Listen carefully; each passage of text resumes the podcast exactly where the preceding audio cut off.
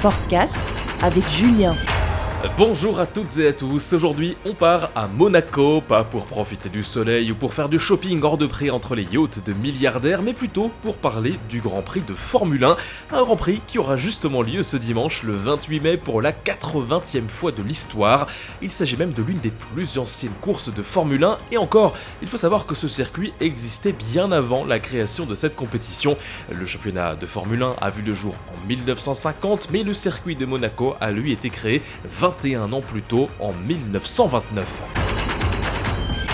A l'époque, le rallye de Monte Carlo existait déjà depuis plusieurs années, mais comme Monaco est un tout petit territoire, eh bien ce rallye, il roule dans d'autres états comme Monaco, notamment en France, avant seulement de s'achever en principauté.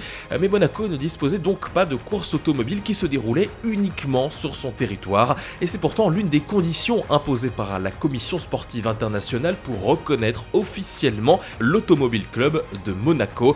Les autorités monégasques souhaitent bien évidemment faire reconnaître fédération automobile, alors sous l'impulsion du prince Louis II de Monaco, il décide de relever le défi et de créer une course auto sur le minuscule territoire du Rocher, environ 1,5 km à l'époque. Imaginez donc la petitesse de cet état. Défi relevé en 1929 par Anthony Nogues, le fils du président de la fédération automobile de Monaco.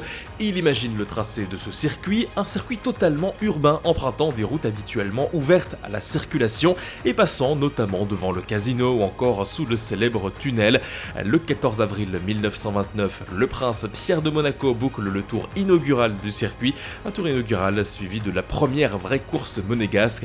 16 pilotes prennent le départ dans un ordre tiré au sort et c'est finalement le britannique William Grover Williams qui s'impose sur sa Bugatti. L'épreuve est ensuite réorganisée chaque année jusqu'à la Seconde Guerre mondiale. Après une pause entre 1938 et 1947, elle reprend en 1948, mais elle est à nouveau annulée l'année suivante suite au décès du prince Louis II. Après cette annulation, les voitures de course reviennent en principauté en 1950, mais cette fois, l'événement prend une toute autre ampleur, puisque la course est organisée dans le cadre du tout premier championnat du monde de Formule 1. Il s'agit même de la deuxième course au calendrier une course remportée par le célèbre argentin Juan Manuel Fangio.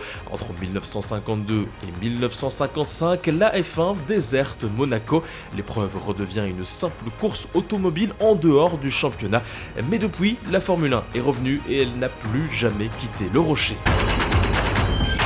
Monaco, c'est donc un circuit historique, mais aussi un Grand Prix un peu différent des autres. Déjà pour son environnement, hein, Monaco c'est le rendez-vous de la jet set, des yachts, du luxe, des stars. Mais Monaco c'est aussi un défi logistique monstrueux.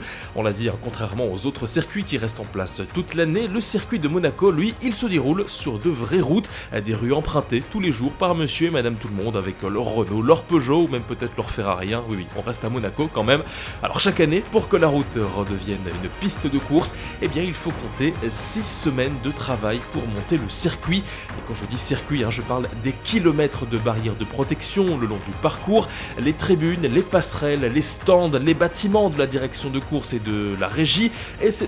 etc.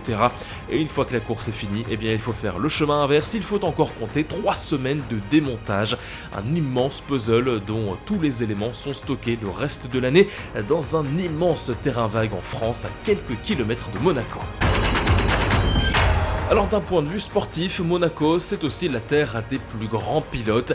Gagner à Monaco c'est un peu une consécration et un prestige supplémentaire pour les pilotes de Formule 1. Seuls les meilleurs s'imposent ici car le tracé demande énormément de concentration. Les pilotes doivent frôler les murs à quelques centimètres seulement. Tout ça à plus de 200 km/h, voire 300 à certains endroits. D'ailleurs au palmarès des plus grands nombres de victoires, on retrouve un certain Ayrton Senna, 6 fois vainqueur en principauté, suivi par Graham Hill, Michael Schumacher, tous les deux 5 fois vainqueurs, et enfin Alain Prost, 4 fois vainqueur du Grand Prix de Monaco. Et ce Grand Prix de Monaco, il est d'ailleurs tellement mythique qu'il fait partie de la triple couronne, une sorte de récompense non officielle. Il s'agit en fait d'un défi entre pilotes qui consiste à remporter les trois courses mythiques des trois plus grosses disciplines des sports moteurs.